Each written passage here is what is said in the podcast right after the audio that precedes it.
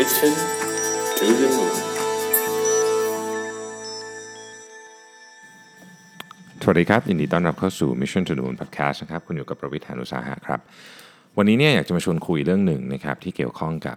การเป็นหัวหน้าที่ดีนะครับเขาบอกว่าหัวหน้าที่ดีเนี่ยเวลาเข้าไปจริง ๆ อันนี้เหมาะมากสำหรับการเข้าไปเริ่มงานใหม่ หรือว่าการเพิ่งได้โปรโมทอะไรต่างๆเนี่ยนะฮะการที่จะเป็นหัวหน้าที่ดีจะเป็นแมเนเจอร์ที่ดีได้เนี่ยเราต้องเริ่มจากการสร้างความน่าเชื่อถือ credit trust and credibility นะเป็นสิ่งที่ต้องสร้างทีนี้คำถามก็คือว่าเราจะสร้างความน่าเชื่อถือเนี่ยสร้างจากไหนนะครับความน่าเชื่อถือเนี่ยเกิดขึ้นจาก 2 องค์ประกอบนะครับก็คือ character กับ competence นะครับ competence คือความสามารถนะ character ก็คือเรียกว่าเป็นคุณลักษณะแล้วกันนะครับ ทีนี้เนี่ยผมเอาโครงร่างเรื่องนี้มาจาก Harvard Business Review Managers Handbook นะครับซึ่งมี skill ทั้งหมด 17 อันอยู่ในนี้ที่ที่ ที่จำเป็นต่อการเป็น manager แล้วกันนะผมก็เลือกมา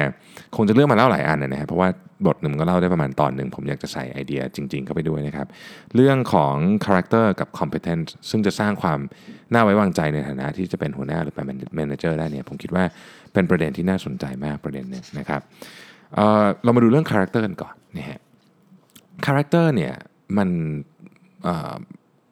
character คือเกี่ยวข้องกับคุณลักษณะนะครับเพราะฉะนั้นคุณลักษณะเนี่ยมันเกี่ยวข้องกับ value ก็คือสิ่งที่สิ่งที่มันสะท้อนความเชื่อของเราใช้คำนี้แล้วกันนะครับ คือยกตัวอย่าง value หนึ่งก็ก็สมมติเรามาทำงานเราทำเพื่อตัวเองทำเพื่อทีมทำเพื่อบริษัทหรือยังไงนะครับ คนคนที่อยู่รอบๆเราเนี่ยนะครับจะไม่ไว้ใจเราถ้าเกิดเขาเขาไม่ไว้ใจ character ของเราเนี่ยไม่ว่าเราจะทำงานเก่งแค่ไหนก็ตาม เขาอาจจะรู้สึกว่าเราทำงานเก่งแต่เขาไม่ไว้ใจเรา ซึ่งไม่ดี เพราะว่า การที่เป็นหัวหน้าที่ดีได้เนี่ยอย่างที่บอกฮะต้องมีทั้ง character ด้วยแล้วก็ competence ด้วย competence ก็คือทำงานเก่งนะครับ เข้าใจเอ่อ technical operational knowledge ต่างๆนะครับแต่ว่า character เนี่ยคือการการที่มีคุณลักษณะที่คนจะเชื่อใจไว้ใจได้นะครับ เริ่มเลยนะฮะเวลาจะสร้างคาแรคเตอร์เนี่ยอันที่สำคัญอันดับต้นที่หนึ่งเลยเนี่ยนะครับ คือความสม่ำเสมอฮะ strive for consistency นะครับคือความสม่ำเสมอเนี่ย มันเป็นสิ่งที่จะ ต้องบอกว่าไงเดียเขาจะทำให้คนเนี่ยเขาเขารู้สึกว่าเขาไว้ใจหรือเชื่อใจเราได้ เชื่อใจได้แล้วกัน คือถ้าเกิดว่ามีเหตุการณ์เนี้ยเขาเชื่อใจเลยว่าหัวหน้าจะต้องทำแบบนี้เพื่อ support เขาซึ่งการเชื่อใจแบบนี้ได้เนี่ยมันจะต้องมาจากสิ่งที่เราทำให้เห็นวันแล้ววันเล่านะครับก็คือรู้สึกได้เลยว่าไม่ได้เป็นคนขึ้นขึ้นลงลงถ้าสมมติว่าลูกน้องมีปัญหาสมมตินะลูกน้องมีปัญหาเนี่ยหัวหน้าพร้อมที่จะเข้าไป support เสมอ นะครับหนึ่งนะฮะ strive for consistency นะครับ strive for consistency นะครับ อันที่สองครับ regulate your emotions อันเนี้ยเป็นอันที่ผมพยายามทำนะ คือควบคุมอารมณ์ให้ได้ ซึ่งก็ไม่ง่าย ต้องบอกว่าก็ไม่ง่ายทีเดียวนะครับ ก็เดี๋ยวจะมีอีกตอนหนึ่งที่พูดเรื่องนี้โดยเฉพาะเกี่ยวกับเรื่องการควบคุมอารมณ์โดยเฉพาะ แต่ว่าการควบคุมอารมณ์ให้ได้เนี่ย มันแสดงให้เห็นว่าเราเนี่ยเเป็นเป็นคนที่มีความ เข้มแข็งพอที่จะบริหารจัดการทีมได้ การควบคุมอารมณ์ให้ได้นี่ไม่ได้ไม่ได้หมายความว่าคุณจะต้องหน้ายิ้มหัวเราะตลอดเวลาทั้งวันทั้งคืนไม่ใช่อย่างนั้น แต่อย่างน้อยที่สุดเนี่ยคุณไม่เรียกว่าไม่ break down ตอนที่ตอนที่มันมีเรื่องที่มันเครียดมากๆ หรือมันไม่ได้เป็นอย่างที่เราคาดการณ์กันไว้นะครับ การที่เราแสดงออกทางอารมณ์มากๆนะครับโดยเฉพาะอารมณ์เหวี่ยงอารมณ์โมโหเนี่ยมันมันแสดงให้เห็นว่าเราไม่สามารถควบคุมแม้กระทั่งตัวเองได้ เพราะฉะนั้นการ บริหารตัวเองบริหารไม่ได้เลยเพราะฉะนั้นจะบริหารทีมได้ไงอันนี้มันเป็นเขาเรียกว่าเป็น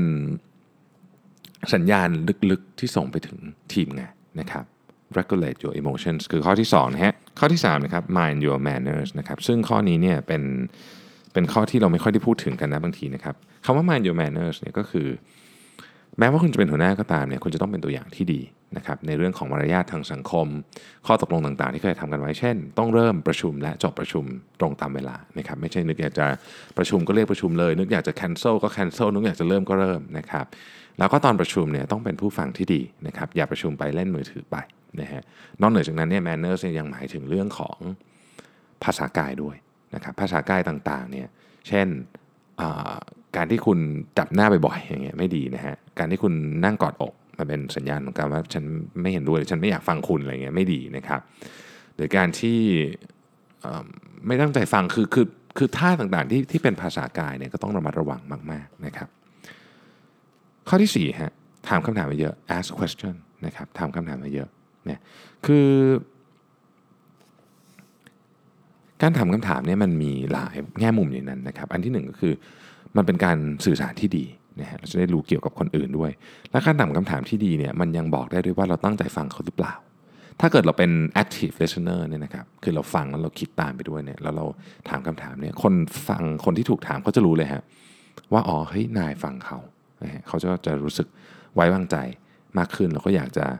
อยากจะทำงานด้วยมากขึ้นนะครับข้อที่ 5 ครับ invite feedback อันนี้เราพูดกันบ่อยเนาะ feedback ทำให้เกิด self awareness นะครับ คือเราทุกคนเนี่ยมี blind spot ทั้งสิ้นก็คือมีมีจุดบอดทั้งสิ้นนะครับ แต่เราจะไม่มีทางเห็นเลยว่าจุดบอดเราอยู่ตรงไหนนะครับ นอกจากเรารับ feedback มาตลอดเวลา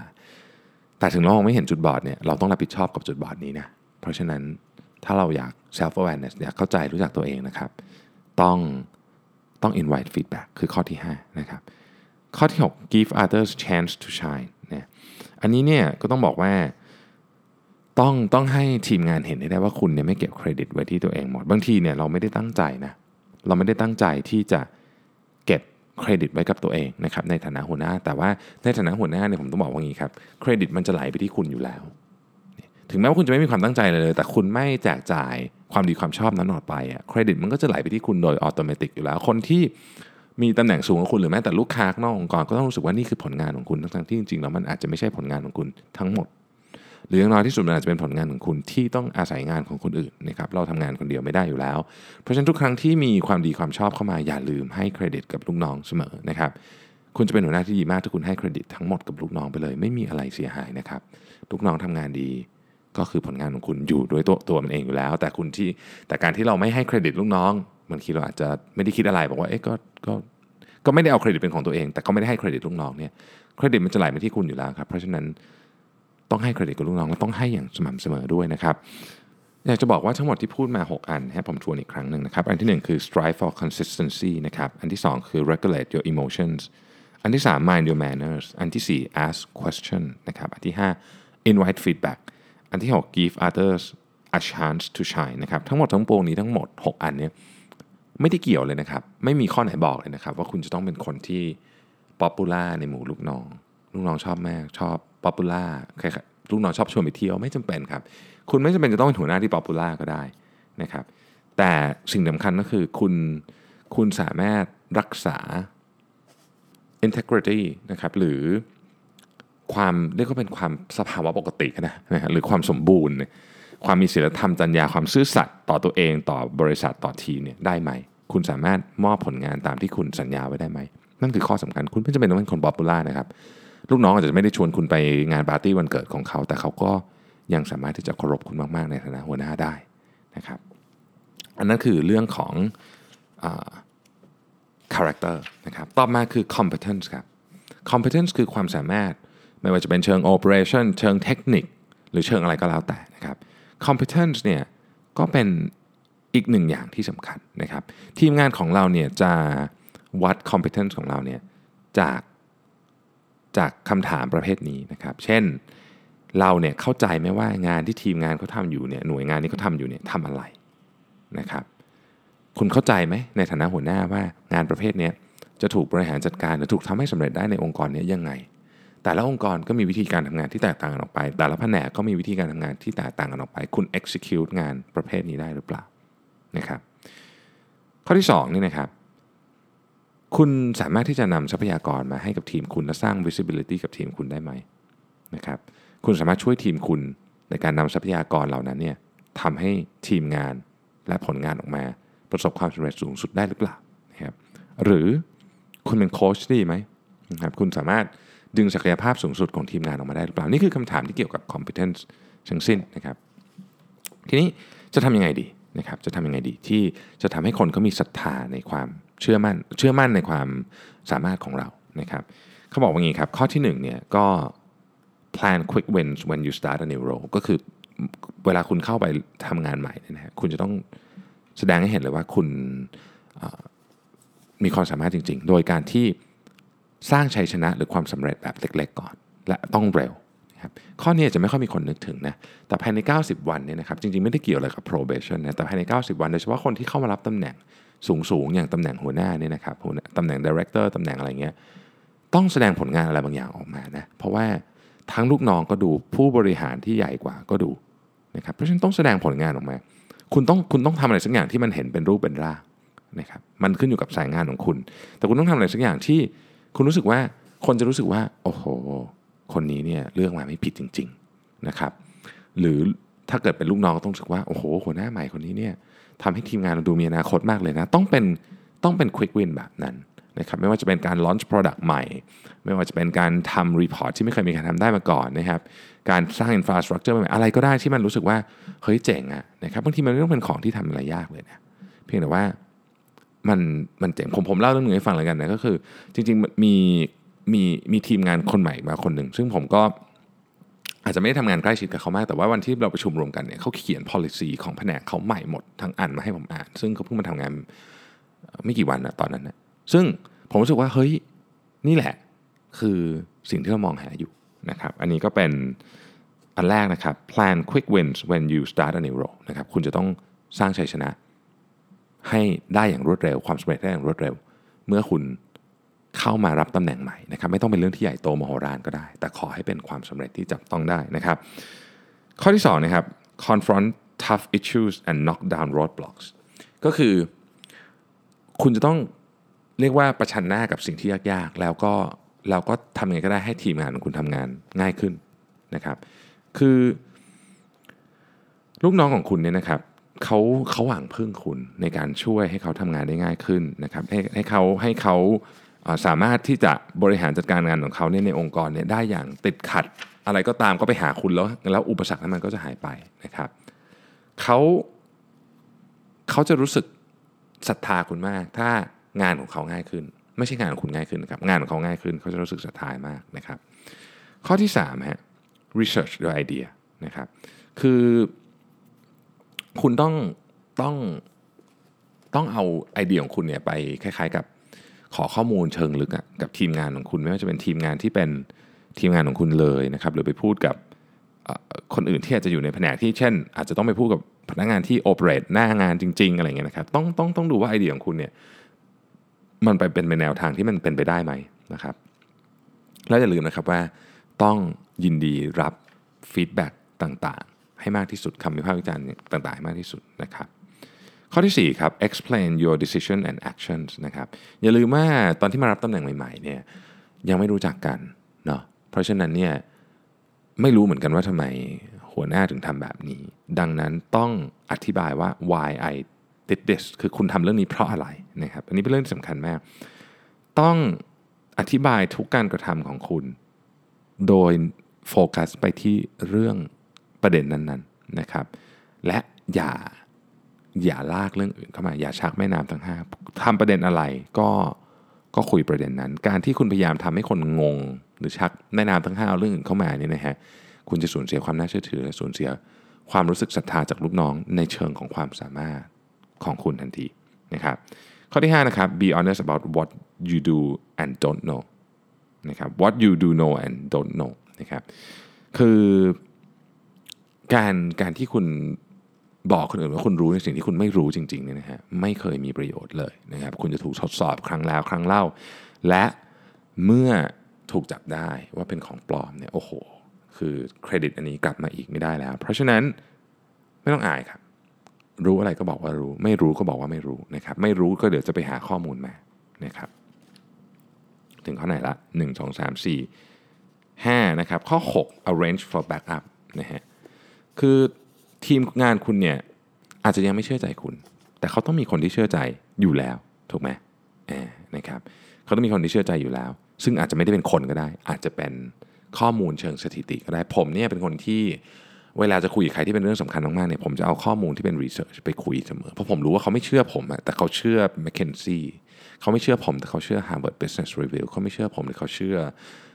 JWT Intelligence เขาไม่เชื่อผมแต่เขาเชื่อ MIT Technology Review อะไรอย่างนี้เป็นต้นนะคือ คือเขาเพิ่งเจอเราเขาไม่รู้จักเราใช่ไหมแต่ว่าซอสเหล่านี้เนี่ยน่าเชื่อถืออยู่แล้วหรือจะเป็นคนในองค์กรก็ได้ ที่ที่ทุกคนถ้าเกิดพูดถึงเรื่องนี้เขาเชื่อนะครับ อะไรแบบนี้เป็นต้น เพราะฉะนั้นถ้าเกิดคุณคิดว่าคิดว่าคุณยังไม่สามารถพิสูจน์ความสามารถของคุณให้กับทีมงานได้เนี่ยก็อย่าลืมใช้แบ็กอัพพวกนี้ได้นะครับ อันสุดท้ายครับ ขาจะ ask others to test your ideas merit นะฮะคือมันมีความเป็นไปได้สูงนะที่ตัวเราเองเนี่ยจะตกหลุมรักไอเดียของเราเอง เพราะฉะนั้นเราต้องเราบางทีเราก็ผมก็เป็น อันนี้ผมเป็นบ่อยบางทีผมจะพยายามดันไอเดียของตัวเองแบบสุดริมที่ประตูนะครับดังนั้นเนี่ยต้องต้องเปิดให้ไอเดียของคุณเนี่ยได้รับการทดสอบได้นะครับ ทีนี้ทั้งหมดทั้งมวลเนี่ยนะครับ เราอย่าลืมว่าเป้าหมายเนี่ยไม่ได้ไม่ได้พยายามที่จะ ชักจูงให้คนอื่นเขามองเราหรือเชื่อเราในแบบที่เราไม่ได้เป็น แต่เราพยายามที่จะบอกทุกคนให้แสดงให้เห็นว่าจริง ๆ แล้วตัวเราเป็นแบบนี้นะคือตรงกันข้ามกันเลยหลายคนบอกเฮ้ยการทำแบบนี้มันเป็น manipulative หรือเปล่าไปแบบไปพยายามชักจูงเขาให้เชื่อในสิ่งที่เราไม่ได้เป็นหรือเปล่าจริงเราไม่ใช่ครับ กระบวนการการทำแบบนี้เป็นการ express ตัวเองให้ดีที่สุด ถ้าพูดง่ายๆคือมันเป็น execution ที่ดีที่สุดเป็น presentation ที่ดีที่สุด เราไม่ได้พยายามบิดเบือนสารใด ๆ เราแค่พยายามพูดออกมาให้คนเข้าใจและรับรู้ได้ดีที่สุด ต่างหากอันนี้ก็เป็นคร่าวๆนะสองอันนะครับก็คือเรื่องของการสร้างความน่าเชื่อถือนะครับเมื่อคุณเข้าไปรับตำแหน่งใหม่จาก 2 เรื่องก็คือ character กับ competence นะครับ character ก็คือคุณลักษณะของคุณ competence ก็คือความสามารถของคุณนะครับในการสร้าง character นะครับหรือทำให้คนอื่นเห็น character ของคุณเนี่ยคือคุณจะต้องพูดง่ายๆนะครับสรุปเร็วๆก็คือ คุณต้องให้ team member ของคุณเนี่ยมีมีสิทธิ์มีเสียงในการ ในการพูดถึงความรู้สึกของเขานะครับ คุณต้องมอบเครดิตให้กับงานที่ทำให้กับคนของคุณนะครับ คุณต้องควบคุมอารมณ์ให้ได้เวลาอยู่กับทีมนะครับ และคุณต้องแสดงความเคารพเขา ไม่ว่าจะเป็นเรื่องของมารยาทเรื่องของอะไรต่างๆ ก็ตามเริ่มประชุมต้องตรงเวลานะครับ ไม่ cancel ไม่ทำประชุมแบบตามอัธยาศัยนะครับ ในการสร้าง competence นะในการในการทำให้เขาเห็น competence ของคุณนะไม่ใช่สร้างก็คือ คล้ายๆกับ demonstrate competence เนี่ยคุณต้องหนึ่งเลยคือทำไงก็ได้ให้มีความสำเร็จอย่างรวดเร็วนะครับ แล้วก็แน่นอนว่าต้องยอมรับฟีดแบ็กกับไอเดียของคุณนะครับแล้วก็ที่สำคัญที่สุดเลยนะฮะถ้าไม่รู้เรื่องอะไรไม่ต้องไม่ต้องทำเป็นรู้ครับหัวหน้าไม่จำเป็นต้องรู้ทุกเรื่องนะฮะแต่ว่าการที่แกล้งทำเป็นรู้หรือว่าโกหกคนอื่นว่ารู้เนี่ยในตอนโดนจับได้นี่ความน่าเชื่อถือไม่มีนะครับ ทีนี้ทั้งหมดทั้งปวงนี้เนี่ย เป็นเพียงเบื้องต้นเท่านั้นนะแต่ผมคิดว่าเป็นพื้นฐานที่สำคัญนะครับ คือถ้าเกิดคุณสร้างคุณสร้างความน่าเชื่อถือได้แล้วเนี่ยหลังจากนั้นเนี่ยคนก็จะอยากเดินตาม ต้องคือคือไม่ว่าคุณจะเป็นตำแหน่งหัวหน้าในในอะไรก็ตามแม้แต่การจะเป็นตำแหน่งหัวหน้าห้องของเด็กๆอะเขาก็ต้องมีความน่าเชื่อถือถูกไหมฮะมันก็มาจากสองเรื่องนี้ครับมันเป็นพื้นฐานทางจิตใจของมนุษย์นะนะครับ ดังนั้นเนี่ยอย่าลืมนะครับ เริ่มต้นใหม่ ต้องสร้างความน่าเชื่อถือ 2 เรื่องให้ได้นะครับ character กับ competence นะครับแล้วคุณก็จะเป็นหัวหน้าที่เรียกว่าได้ใจลูกน้องนะครับทำอะไรก็จะสะดวกไม่ติดขัดนะครับผมก็วันนี้ขอบคุณมากนะครับที่ติดตาม Mission to the Moon Podcast แล้วเราพบกันใหม่ในวันพรุ่งนี้ครับ สวัสดีครับ